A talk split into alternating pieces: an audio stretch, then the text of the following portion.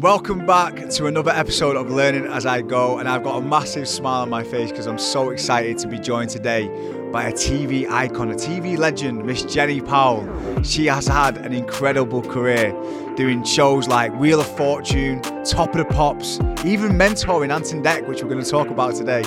So please get ready for another incredible episode of Learning as I Go.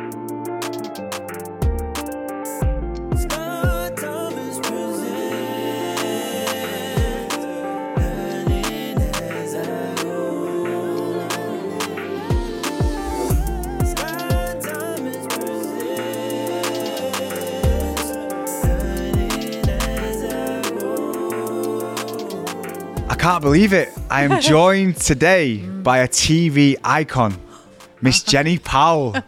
Is it? Am I, am I okay to call you a TV icon? Do you take that on the chin or what? Well, yeah, it's but yeah, no, icon's all right. No, that's quite nice actually. Sometimes it's a legend, but that makes me feel really old, and I don't believe I'm a legend at all. Um, but I said, no, it's very. Thank you very much, Scott. Honestly. I- it's only lately actually that. I've sort of come across people and interviewed people and stuff, and they said, "Oh, you know, I watched you as a teenager. I watched you and as a child, and you made me, you know, want to do what I'm doing now." Um, and a lot of people, because I'm, I'm, my parents are South African, and I was sort of like the first sort of brown girl and a girl who sort of like sort of hosted you know, sort of big shows and things, and, and even in children's TV, um, there was only really me and Michaela Strachan. In fact, Michaela Strachan did something called The Hitman and Her, which was like this uh, late night sort of dance show with Pete Waterman did it, Stock Aitken Waterman, all that lot. And I was up the road in Oxford Road in Manchester when the BBC was still there, Right. which has now been knocked down, so it's a car park or something. Great. Um, and I was there doing another music show called No Limits, and I was like 16. 1986. Do the maths. But that's mad because literally, I was actually thinking about the other day. You, by the way, you look phenomenal, and I'm not just saying this. I know a lot of people blow smoke your way, but honestly, you look incredible. And No Botox, nothing, by the way. and and you have got this like you've obviously got this dark complexion, and, like, and, and I couldn't figure out. Yeah. Are you mixed race? Like where you from? So it's Yeah. South African, right? So my parents escaped apartheid. Wow. So they lived in a place called District 6, which was where if you were brown, you lived there. If you were white, you lived in the really nice bit with all the nice scenery and uh, all the good opportunities. If you were black, you lived in the Ashanti towns. And if you were lucky enough, you got to work for a coloured person or a white person, well, you thought you were lucky. Um, and the coloured people in District 6, you could either be a tradesman, a teacher, if you were lucky. Uh, my grandfather was a chauffeur, my grandmother was a housekeeper, and they had their own community, but you know, they, they had nothing, absolutely nothing. But you couldn't mix with white people or black people, you stuck to your own. No way. And so my grandmother, they left in the 1950s because the white government then, and this is when, like, obviously Nelson Mandela is out in uh, Robben Island. So my grandmother's mother decided, right, you know, there's not enough opportunities here for my children and their and my grandchildren, and for a woman again, back in the 1950s, mm. to say, right, I've saved up, we're all going to go to the UK, and I've I've rented a house, and you can take your partners and your kids. And I've rented that for your base, and then you can all make your own future in the UK. And they got on a ship, and it took six weeks to get to the UK in the 1950s. So that's how it all started. That's how and it now all we've got Jenny. Powell Then right we've in front of us. We've got Jenny Powell. But when was your big break, and how old were you when you first kind of Right. appeared onto TV, and, and what kind of happened? What was that moment? Yeah, it was. It was the first reality show of Oh. really. So it was 1985, 86. So I was just 16. And I'd been at stage school for like a year because I just wanted to be a dancer. I would have been ha- happily on a cruise ship or the chorus line. I loved, I loved musicals and all the rest of it. So I was, I was training in London at a place called Italia Conti, and then BBC Two basically were looking for new faces because back in the 80s, when it came to TV presenters, they were just Radio 1 DJs. You know, you had Mike Smith, Noel Edmonds, Bachelot, bit of Black, that's it. So they were trying to uh, sort of generate new, new life, new blood into the BBC. So they, and this had never, and you got to remember, this has never been done before, but you'll all be used to it. They said, right, we're going to just get people to come and audition off the street, like Joe Public. Now that was unheard of then. So I was at stage school, and basically my friend said, "Oh, why don't you go? Why don't you go for it?"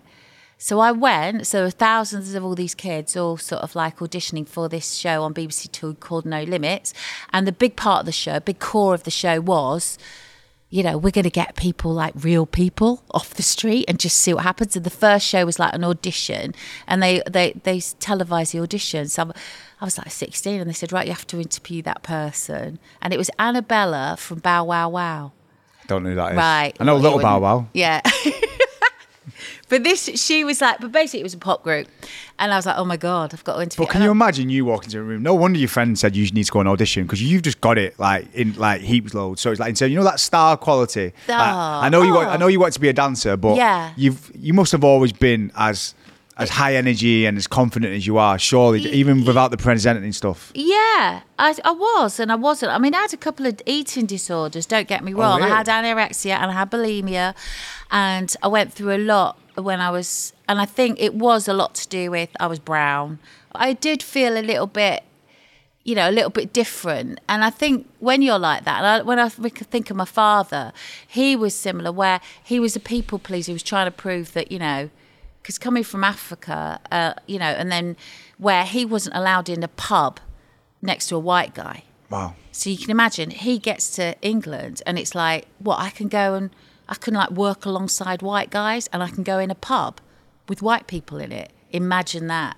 So he was always that person when he got here. He was always trying to please and always trying to make people laugh. And, you know, and I think I got a bit of it from him where I, I- felt I was having to please. And then when I sort of went into dance class, I was just quite tall and I always felt a bit dumpy. So I, I got a bit conscious of like my weight. I think ballet can do that as well, you know, sort of like ballerinas. And I remember in my ballet class, I was really conscious about my belly sticking out and stuff. And I did, yeah, I had an eating disorder for a while. So it seems like Uh, race played a massive part Yeah, in your did. childhood. Yeah, even just yeah, talking now about we're it now. talking about it. Yeah, yeah. I can tell when you're talking about it. just- there's emotion coming up there. Yeah. Like, in terms of going into this audition. Yeah, yeah, sorry, we No, no, no, yeah. no, it's good though. You, so you've gone in there. You're not as confident as I probably thought you would have No, I wasn't. I Right. wasn't. And um, I sort of stood up, and, it, and and and bit by bit, people were just getting knocked out on the day. Okay. So by the end of that day, they wanted to have two presenters, one girl and one boy, no matter what. So it got down to two girls and two boys, and I was still there. And by this time, it's like I don't know, nine o'clock at night, and I'm like, oh god, I've got to get the train back. You know what, what's happening? And oh, God, I just, I just, I just need to go. I'm never going to get this. And of course, I got it, and I'll never forget it because you got to remember at the time as well, there were only four channels. That was it. There was no Sky. Oh there was no yeah. cable.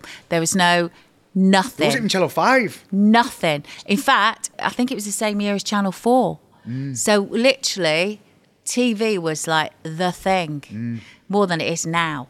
And everybody watched it. So, of course, I remember making the phone call to my dad and I said, Dad, I'm not coming home because I got the job. And they put me up in a hotel. I've never been in a hotel or anything like that. And I'm going to be on the TV.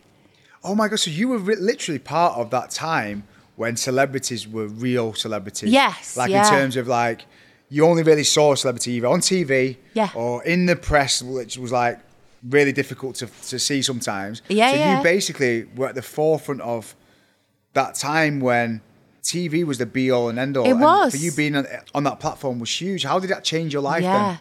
Well, I was really conscious of it then because literally everything changed, obviously. Uh, but I was only young. What you was the know, first show called It was did? called No Limits. It was on the on BBC Two. It was quite uh, iconic at the time. It was sort of against the word. If you remember the word, which was Terry Christian and Paula Yates Right. We all came we all merged at the, uh, emerged at the same time but it was all about music you see. So in the 80s it was the music video it was the Duran Duran huge budget videos. People threw millions at all these sort of videos. And when you know you had a video cassette and you promoted your music through how good your video was.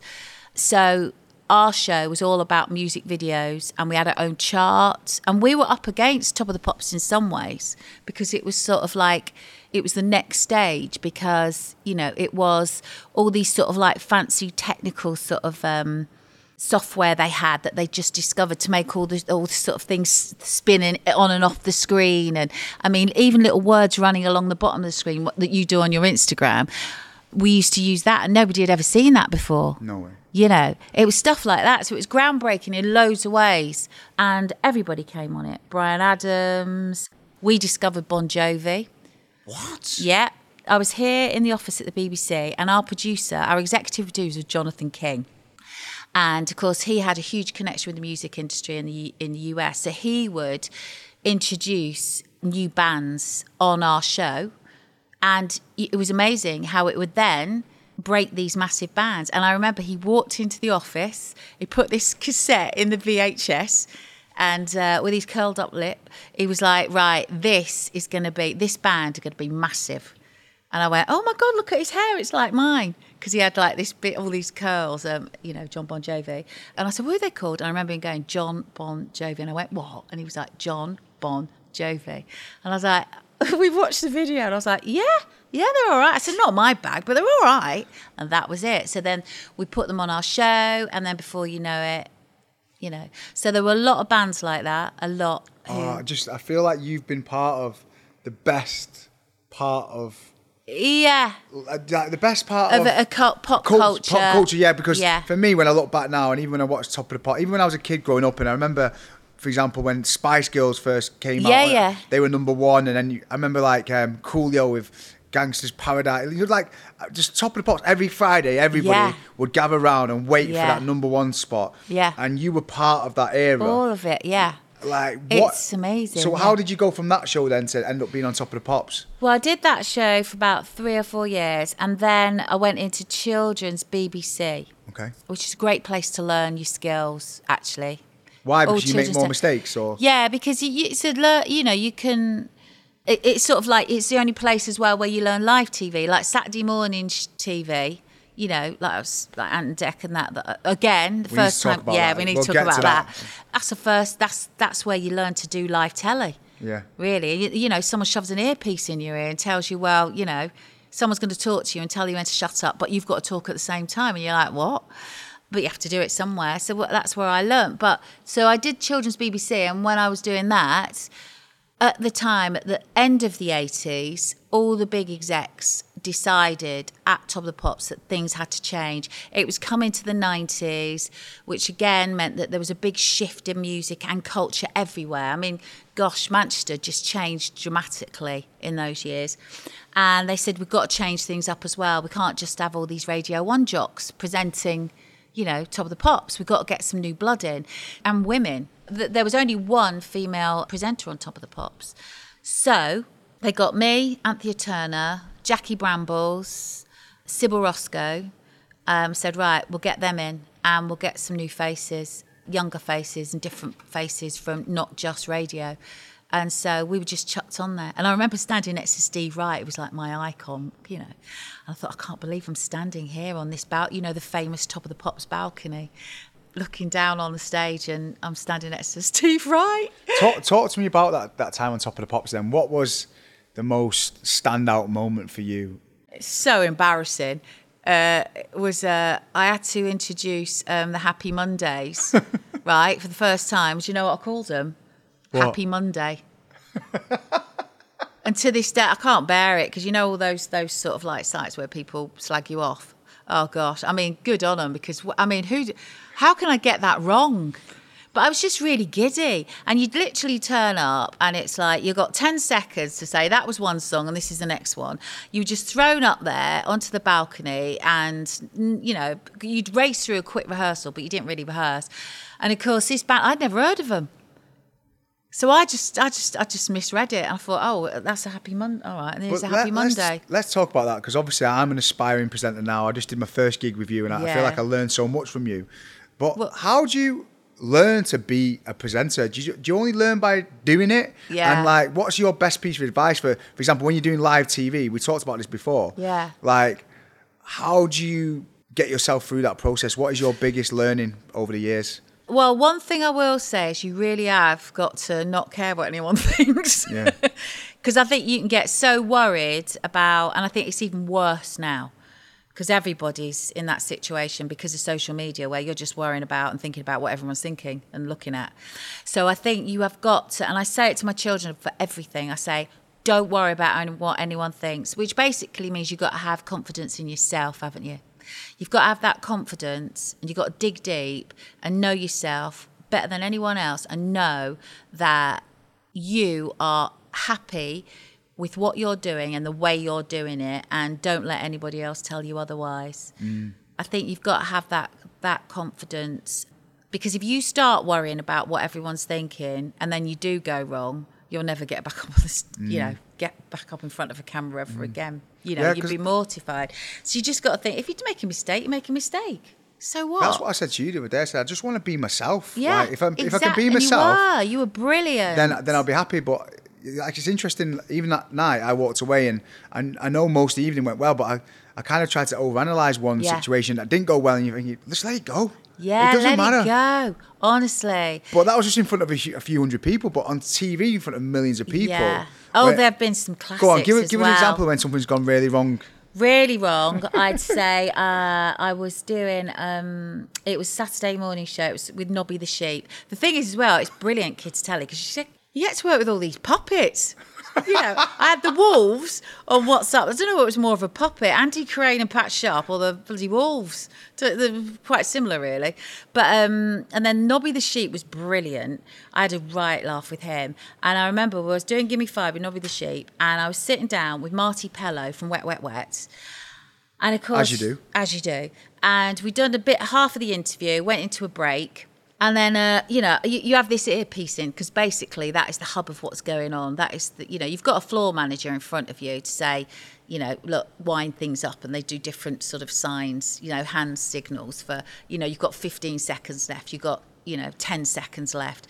Uh, but you're also getting counted in your ear. So someone's going, okay, wind this up. Five, four, three, That must two." be so confusing. Yeah, because then you've got to hit an advert or something. And in the meantime, someone's talking to you and you're thinking, they're not going to finish their sentence. Oh my God, they want to talk about their whole life story. I just want five seconds and I've only got five seconds.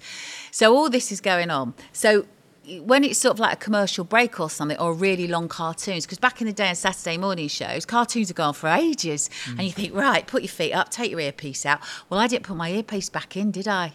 So it, we came back out the break, and I'm sitting with Marti, Marti Pellow, flirting away. and I'm going, yeah, so where, where do you like to go on holiday? And he's going, well, you know, because oh, I quite like Marti. Was like, oh, this is my this is my moment, right? And he's going, oh, well, what do you think? I said, well, I mean, you know, someone like you, I'd just go anywhere, really. and anyway, the, the floor manager is jumping up and down in front of me on the set. And I go, what's he doing? What's he doing, Marti? What's it? What doing? And I thought, oh, we've come back on. and I looked on my shoulder. My earpiece was just like swinging. And then I could hear through my earpiece the director going, Jenny, Jenny, for fuck's sake. Uh, so yeah, I had to come back That is that. amazing. Yeah, there's been lots of things like that though. There's you know live, t- and then I remember once you know they always say never work with children and animals. So there's like just kids everyone on te- everywhere on, on Saturday mornings, you know, because they're the audience. And then we had these puppies on, and I had this little low cut top, and the puppies just started licking my boobs. Oh my god! And you know, when everyone's like, do we leave it the way it is? Do we draw attention to it? Actually, I'm quite enjoying it. it was one of those. And even I looked down, I was like, oh my God, the puppies are licking my tits. The puppies are licking tits, licking puppies, children's telly. oh this is oh, my not good. god! And you know that you, you sort of like your your life sort of like flashes before you because But it sounds like you're having so much fun. Though. Oh, it was brilliant. I met so many boyfriends on them as well. Oh, I bet you did. I did. loads of people. Because I just used to work. I didn't really go out or anything. I remember when Take That, I ended up going out with Jason Orange for years. No way. Because he came on the show and they all used to, and I used to meet anyone, Wait right? a second. So you went out with Jason Orange and take that? Yeah. At like, jo- like And Matt dur- Goss, I during the out- height of his career. Yeah. What was that like? Oh, it was brilliant.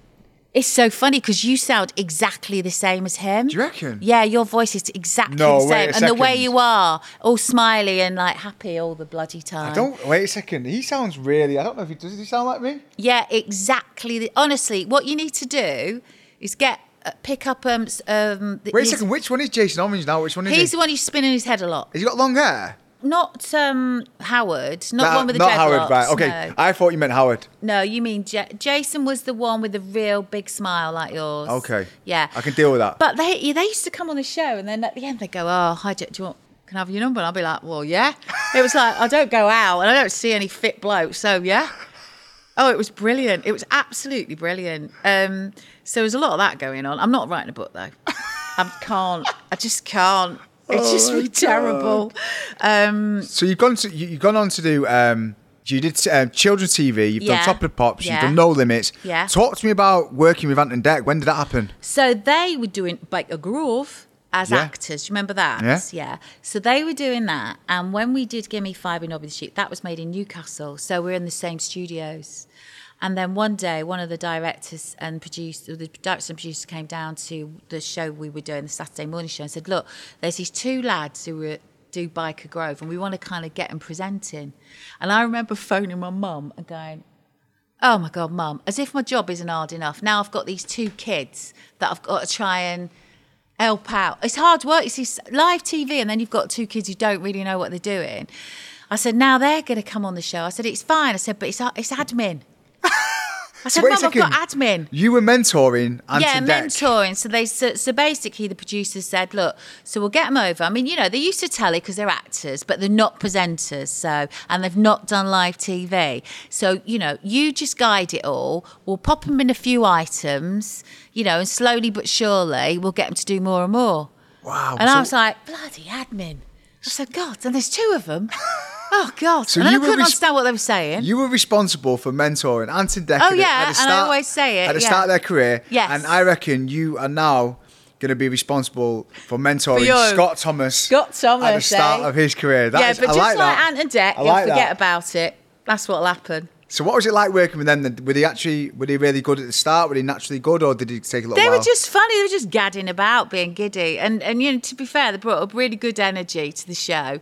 I mean, they were so young. I mean, I can just just still see What them show was it called? Was it- was called Gimme Five, G I M M E, right? NAF Gimme Five. But at the time, that was trendy, and that's with Nobby the Sheep. So they no, they were great. They did they you know, and then of course, you know, look what happened. of course. But uh, it's interesting to see all these people.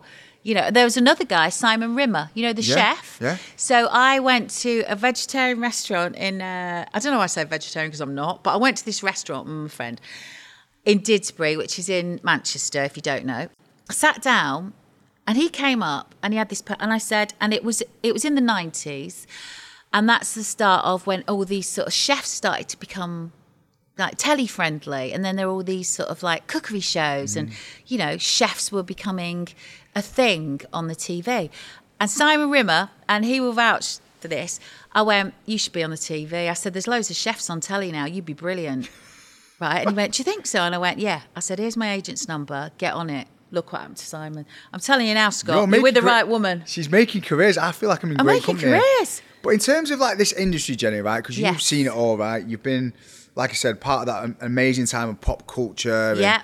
And, Yeah. and you've seen TV change so much. Yeah. And it's also must be must have been quite a competitive industry as well. Like, Hmm.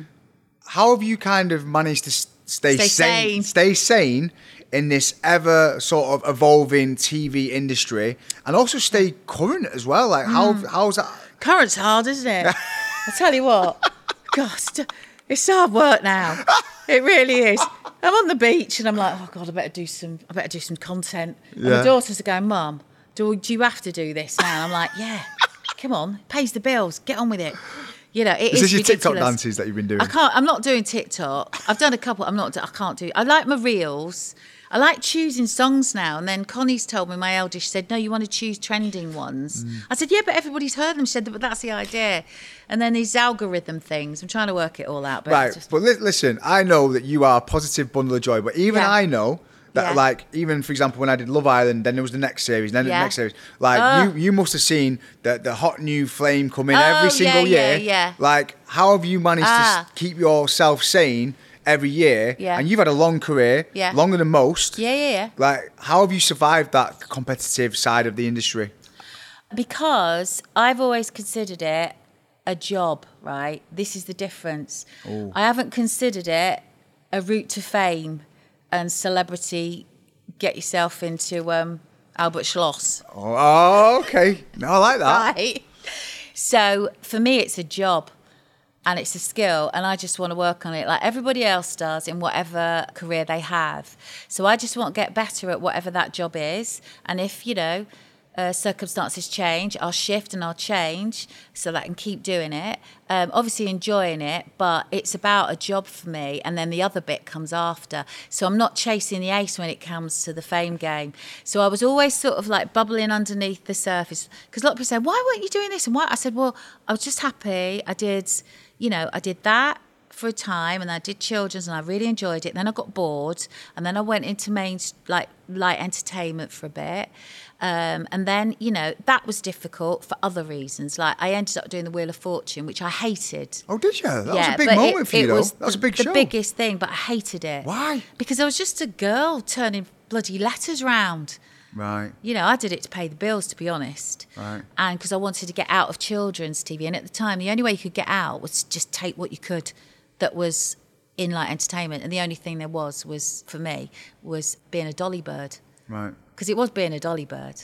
I think it was Meghan Markle was talking about when she did, uh, what did she do? Play your cards right or something, Mm. didn't she? And she was saying, you know, was similar to what I feel that, you know, in this day and age, if someone said to you, right, Jenny, you're going to wear a really small short skirt that we're all going to discuss for about, the like the length of it for about four meetings, wear high, sh- high heel shoes and turn letters round and just look pretty and not say anything, would you do it? I know what I tell my daughter to say. Fuck off. So, what Ah. Just shows how times have changed. yeah, and I wasn't supposed to speak. and we went over to America where the Wheel of Fortune bit started. We flew over to LA and I watched Vanna White. And I mean, Vanna White has done the Wheel of Fortune for decades, right? I don't know if it's like long distance now and it's all, you know, maybe they filter a bit because I mean, I can't, if she's still doing it, she must be about 80. But anyway, she's been doing it for years. And I sat there in LA and I was like, shouldn't say anything. And I was like, can I not say anything? I said, I've been a presenter already. Remember, I'd already been done my. I said, can I? I'm not saying anything. So I went back and I said, I've got to say something. I mean, anything. So anyway, I, I put my foot down and they said, oh well, you know, maybe you can have a couple of gags at the end. So I got a, like a one-liner gag at the end, and I got to say a couple of things when I was giving out prizes, and that was it. And that was like, oh, thank you so much. Oh, thank you. I'm so grateful. It was just, just and you put up with it though. It just shows how much times have changed. Oh, and, gosh, and it's yeah. really refreshing talking to you, Jenny, because like you've been part of, like I said, a different era in Yeah. a way, but you're also kind of down with the kids, so to speak. Like when I talk to you, it's almost like you get both sides. I get your vibe. Yeah, you get both sides of, the, of the culture. That's, it's paying, isn't it? Yeah, it's peng. it really is. But let, Yes, us let's talk about that then. that, Do you. Think that comes from um, being uh, obviously you've got your two beautiful daughters? Yeah. Um, Glad you said beautiful. yeah, it's not all about that this one with him, but and I'm right? to say It's Pollyanna, Pollyanna and and, Con- Connie, Constance. Yeah. Constance. I was going to say it's Constance. Yeah. Um, beautiful girl. How old are they? Connie's 21. Wow. Pollyanna's 14 next week. Yeah, nearly 14. And how did that slot into your career and your life then? Oh, it's inconvenient, really. I, th- I, I I wanted to make a baby. I made. I remember conceiving Connie, Mm. but it was literally because I was working so much, and my ex-husband. I was like, right. I actually did live auditions for Hollyoaks. So I had to go and do that. And I remember I said, look, I'm flying to wherever because we've got to do this big uh, new search for uh, Hollyoaks actors. So um, I've got three hours and I've taken my ovulation thing and we've got three hours, but then I have to go and I'm not back for a week and then it- it's not worth it. So we literally went, and that was it. so that was Connie, romantic. And Pollyanna was an accident skiing. Well, I wasn't having, I wasn't, it wasn't a skiing accident. I mean, we were skiing and then she was like, yeah, it was a bit of an This is the first Learn As I Go episode. I've just laughed. You've got red. Oh, you're so sweet. You know what? I was thinking you're actually really cute because you are quite, you know, you're quite shy like no, that, no, aren't you? no. It's just like literally this this podcast is usually quite um, learn as you go, quite like self development. But this Oh, is like right, yeah. we're getting and we're getting all kind. Of, Well, that was Connie. uh, That was Pollyanna's development anyway. but I love it though. You're bringing it. You're bringing a different dimension. I like it. Well, yeah, it is all part of it, isn't it? I suppose because But honestly, being a being a mum though, a working mum, Yeah, it's hard. It's tough. Yeah, and it- like one thing that shines through with you every time I'm around you is that your passion and love for your kids, and Yeah. you're constantly talking about them. Uh, and yeah, boring, Like I feel like one. Oh, like, I feel like up, I feel like I know the life story. One's an artist, one's in London, one's coming Yeah. back. Uh, do you know what I mean? You- place You're to so you've got such a like a massive love for your kids. Yeah. Like. it's guilt really because I neglected it for so long in my career. Do you, now feel, I'm like, do you feel like you did though, in a way? Well, Connie a bit more because I did a lot of travel shows as well, and of course a lot of you know being up north in the northwest. Not everything was based here, so I did move around a lot. I used to drag her around sometimes as well, which was a bit.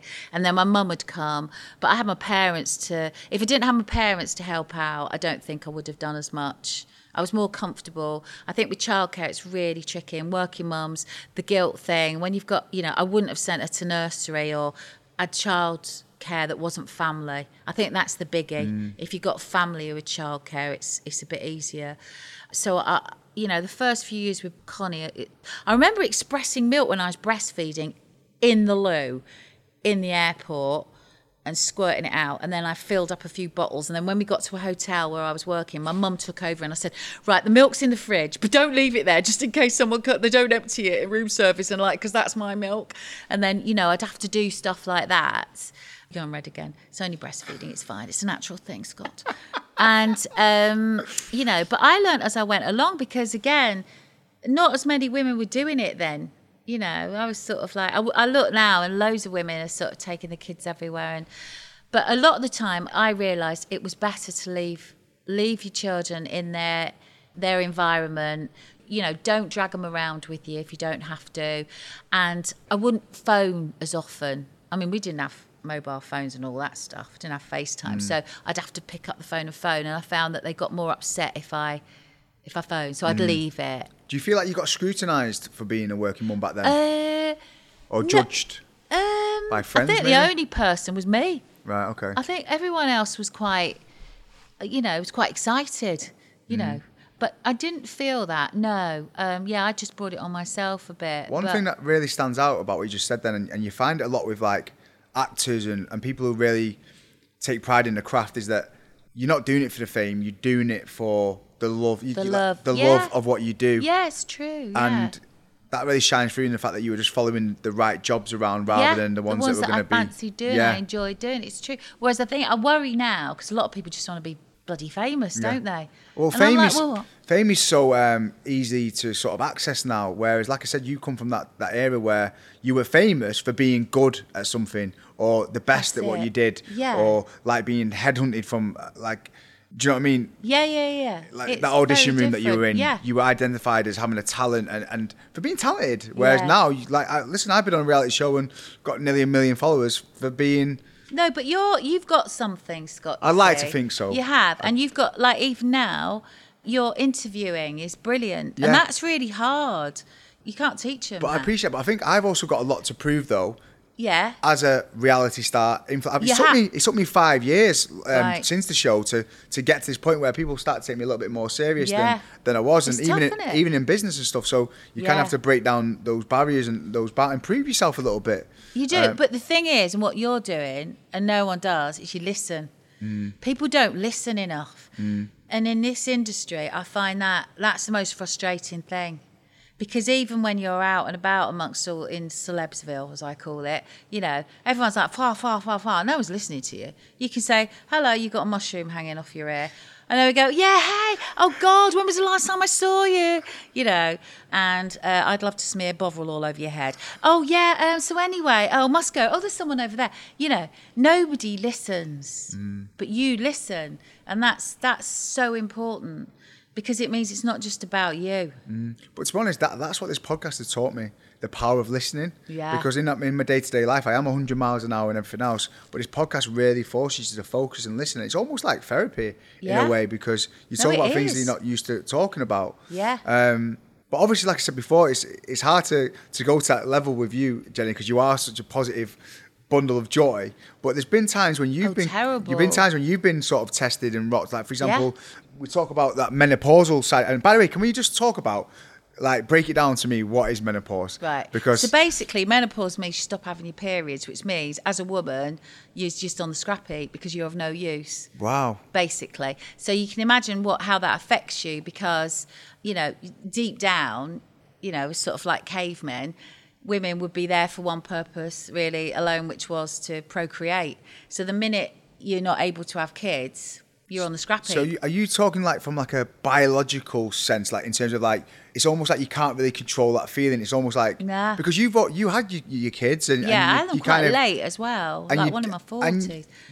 You kind of did what you were meant. I don't know, supposed to do it in that sense. So why did Yeah, you feel like ticking the box, Yeah, yeah. why did you feel like you were on the scrap? Or do you think it was just like you couldn't really control that feeling? It was almost like It's well, that that's in general. I mean, for me, it's not that; it's the physical and psychological um, effects that it has on you. The actual, you know, when you stop having periods, your hormones are just basically fucked. So you're just a different person. It is awful. It's awful. You wake up and you will do stuff and say stuff, and you'll be like, oh my God, that's not me. And you are constantly apologizing to people for your behavior. You'll be short tempered, you'll forget everything, as you well know. I just forget everything, which is really hard in this job as well. I've had to write stuff down with my radio, my podcast, everything. I have to write everything down because I can't remember it and your sex drive goes, your libido goes, because your testosterone just goes out the window. She's got no testosterone. So, of course, the ripple effects, it affects your partner, it affects your kids, because your kids are like, mm. my, my youngest one, she went, I took, dropped her off at the bus stop, and she went, I know why it's called the menopause, mum. And I thought, oh, this is going to be good. This is going to be really good. And she went, because men do your head in. But that's kind of what happens.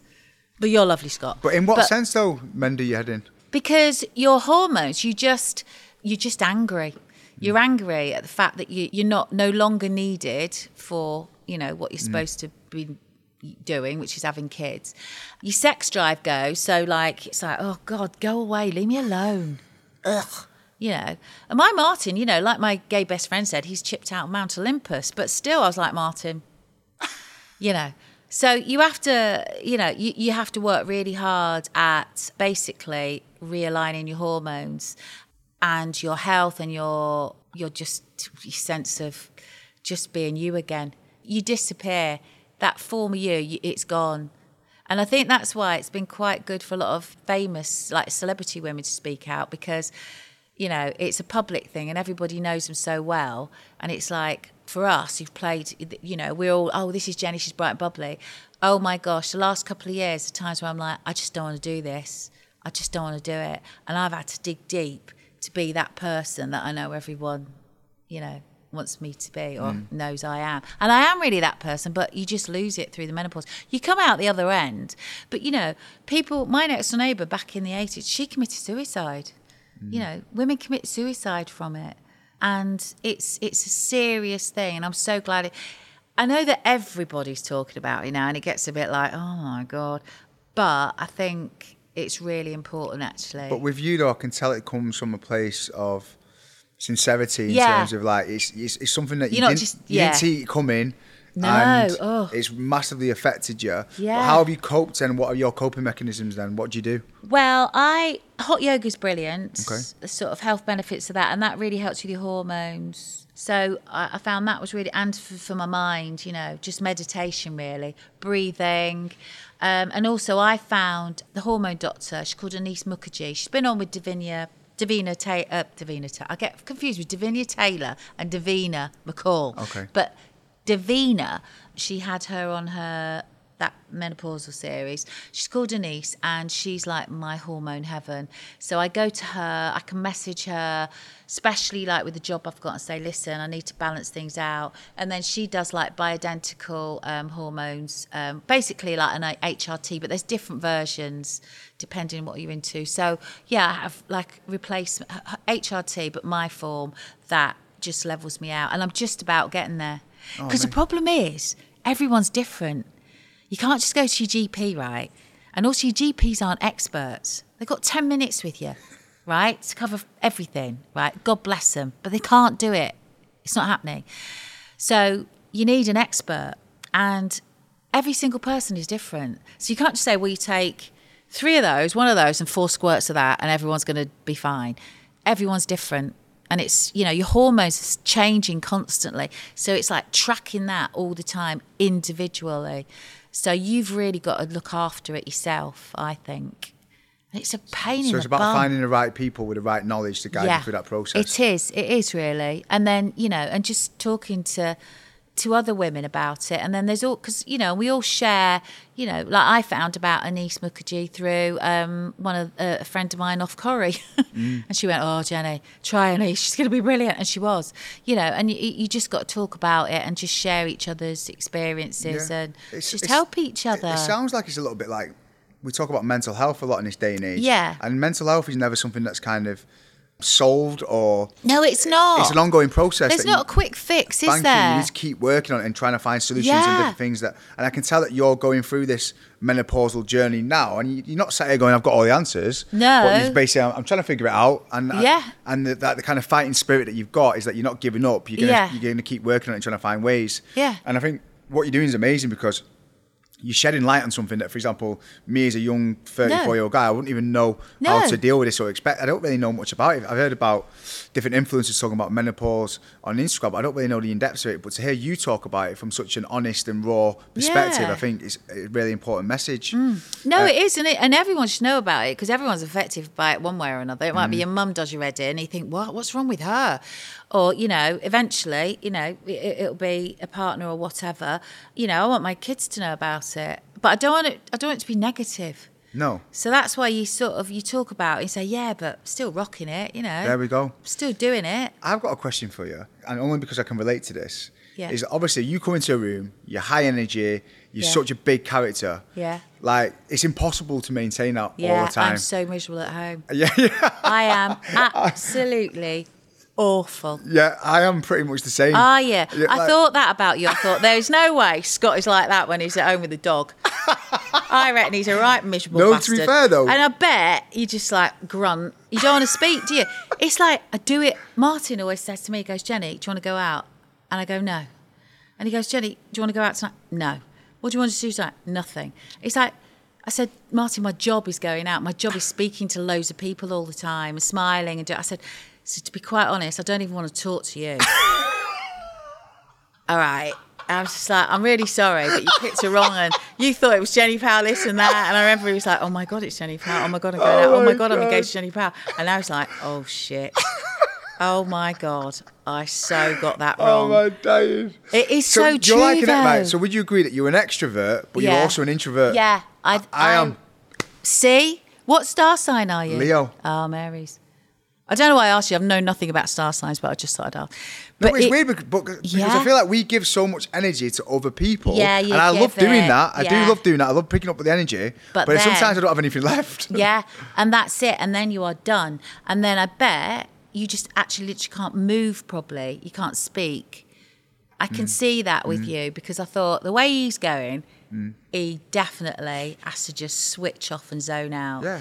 And I bet some you don't want people around you either. No. Anyone, even if it's family or whatever. I find it. I, I actually have to say, I and I go to my bedroom actually, and I shut the door, and I go. I don't want anyone to come near me for a Mm. Yeah, my brother sometimes says to me, "Just come around. I want to see." I said, You're I, like, don't, I, I said, I want to be around my family. Yeah. I love my family, but it has to be when I'm ready to do it because otherwise I'll just be like. There's sometimes where I just need to be on my own, and I'm getting better at it now because what I'm trying to do now is go. You know what, Scott? Say no to that meeting. You don't have Yeah. to be the biggest, loudest guy in the room. Calm down, chill out. Do you know what I mean? So I'm trying to get that that balance, but it goes yeah, back and not feeling bad about Mm. it because you're probably feeling you've got to say yes to everything for the right reasons and coming from the right place. But I do think for self preservation, you've got to be selective. 100. You, percent you, you know, and even you being selective and the way you, your method of being selective will teach you something. It's a life lesson, isn't it? Mm-hmm. To choose, you've got a choice and just to choose the right things and Yeah. be selective. Do you feel like that's come with age though as well? Do you feel like yeah, I say no all the time. I never say. My agent rings out and says, You're going to say no, aren't you? I went, Yeah. I can't believe I got you on the podcast. I thought you were going to say no to that. No. I can understand with you now that you've literally you don't suffer fools anymore. You know what you're going to do and what you're not going to do in terms of like, Yeah. like you said, you've got you've learnt the power of saying no, and I can tell that about you because I feel like there's a lot of similarities. Yeah, in, I think a, in a way, so. just from being around you, I can kind of get it. No, I Um, think there is like a synergy, isn't there? Yes, yeah. It works, doesn't it? Maybe we should do this podcast together from now on. I it's really interesting because if it if it works, it's because that's the other thing I found really interesting over the years because having that role as a, a female, I always on telly, I always used to be called um, a glamorous sidekick. Oh. What the hell is that? Glamorous sidekick, right? And I was like, no, actually, I'm a TV presenter and I'm a fem- I'm a female TV. What, what are you talking about? And so I would always be put next to like I don't know Richard Madeley. Like when they did this morning and Judy was off, I'd go and do it. Or I'd get put next to Nicky Campbell or shoved next to. I used to do a thing with Terry Wogan or Des O'Connor. All these people, right? but it was just like a sidekick. Um, and it's so nice now because everything's leveled out and the rapport that you can have with someone is much more refreshing now. Wow. Our role, even subconsciously, I know that the role has changed, obviously for the better for a woman. But back in the day, you didn't even expect to be anything but a sidekick. No. That's how you were made to feel in the industry, and you didn't even question it, which is wow. And I was your sidekick the other night, and I, and I was happy to be that sidekick. Do you Yeah, know what I mean? weren't Because obviously- really. No, but you're a veteran in the game. You're like a legend of the game, and I just Yeah. felt like, and I was, I just felt like I was your sidekick, and I think that just shows how much time has kind of moved on Yeah. in life, and it's it's great that you've kind of been a part of that. Yeah, I it was a real movement. I mean, when I look back, yeah, there was me, there was Davina, Mm-hmm. there was Claudia Winkleman. I remember three of us being in a cab once, Ooh. and we were all like, "Were you doing that in a pervy way or in a?" No, just like- Oh, like three oh. legends in- in- All in right, a yeah. taxi. And I remember us all gathering away, and we were all sort of up and coming. But at that time, like I say, there weren't really any girls, women on like big telly shows. And that was back in the 90s, like early 90s, probably. Um, and then they all went, you know. Well, listen, whatever. you you've definitely paved the way for so many women on television. Yeah. Um, and I feel like you've stayed real as well. Yeah. Like you stayed real from the moment I met you. Like you are the Jenny Powell that you see on TV, and I think that's so important in this day and age Yeah. because you hear some horror stories about people who. Yeah, you don't want to be disappointed. Go, oh god, I thought she'd be like she was on the telly, and then you know that must be horrible when you go, oh god, she's not. No, but you're amazing, and, you, and you're so warm, and you're obviously a great mum as well, and, and you've been a great mentor for me on my journey, and I've just learned so much. Long may it continue. I think I can make some money out of this. I, I reckon so. Twenty percent, actually, thirty percent. And I feel like we need to do a podcast part two, but we haven't got time for much more today. But I just, No. I want to say a massive thank you because yeah, you've definitely inspired me. I'm sat with a, a living legend. This is probably the biggest name I've had on my podcast so oh, far. I'm going to give you I'll that. tell you some more stories next time. I've got some great stories about Arnold Schwarzenegger right? And Sylvester Stallone, who Okay. going to do big interviews with. Some really good stars. I've got some big. Well, you could you could do. A, I'll We're gonna do a part two. stories. I'll write because I made a pause. I can't remember everything now. Anyway, but I'll write down all the good stories because I've got some corkers for you. Right, going you've to heard save it. them for You've you. heard it here first, guys. Part two is coming with Yeah. Arnold Schwarzenegger and Sylvester Stallone. I can't Yeah. wait for that one. But thank you so much, Jenny, for joining me. My pleasure. You've been He's amazing. gorgeous, you know. This is funny. He's a keeper. wow, I have not laughed like that on an episode ever, I don't think. That was a completely different vibe, but the best kind of vibe and the best energy from Jenny. Literally, like, she has been part of a massive shift in the TV industry, pop culture, and it's so good to get an insight into her story and some of um, the magic moments that she's experienced as well. It's, done, it's just been an amazing episode, so I hope you enjoyed it. And also, for anyone going through menopause as well, I feel for you. It's really opened up my eyes, so I hope Jenny's helped shed some light on an important topic there. But please continue to rate, review, and follow and share wherever you listen to your podcasts. And please tag me on Instagram with any of your takeaways. I would love to come back to you with my feedback and keep spreading the love. So thank you again, and we will be back next week for another episode of Learning as I Go.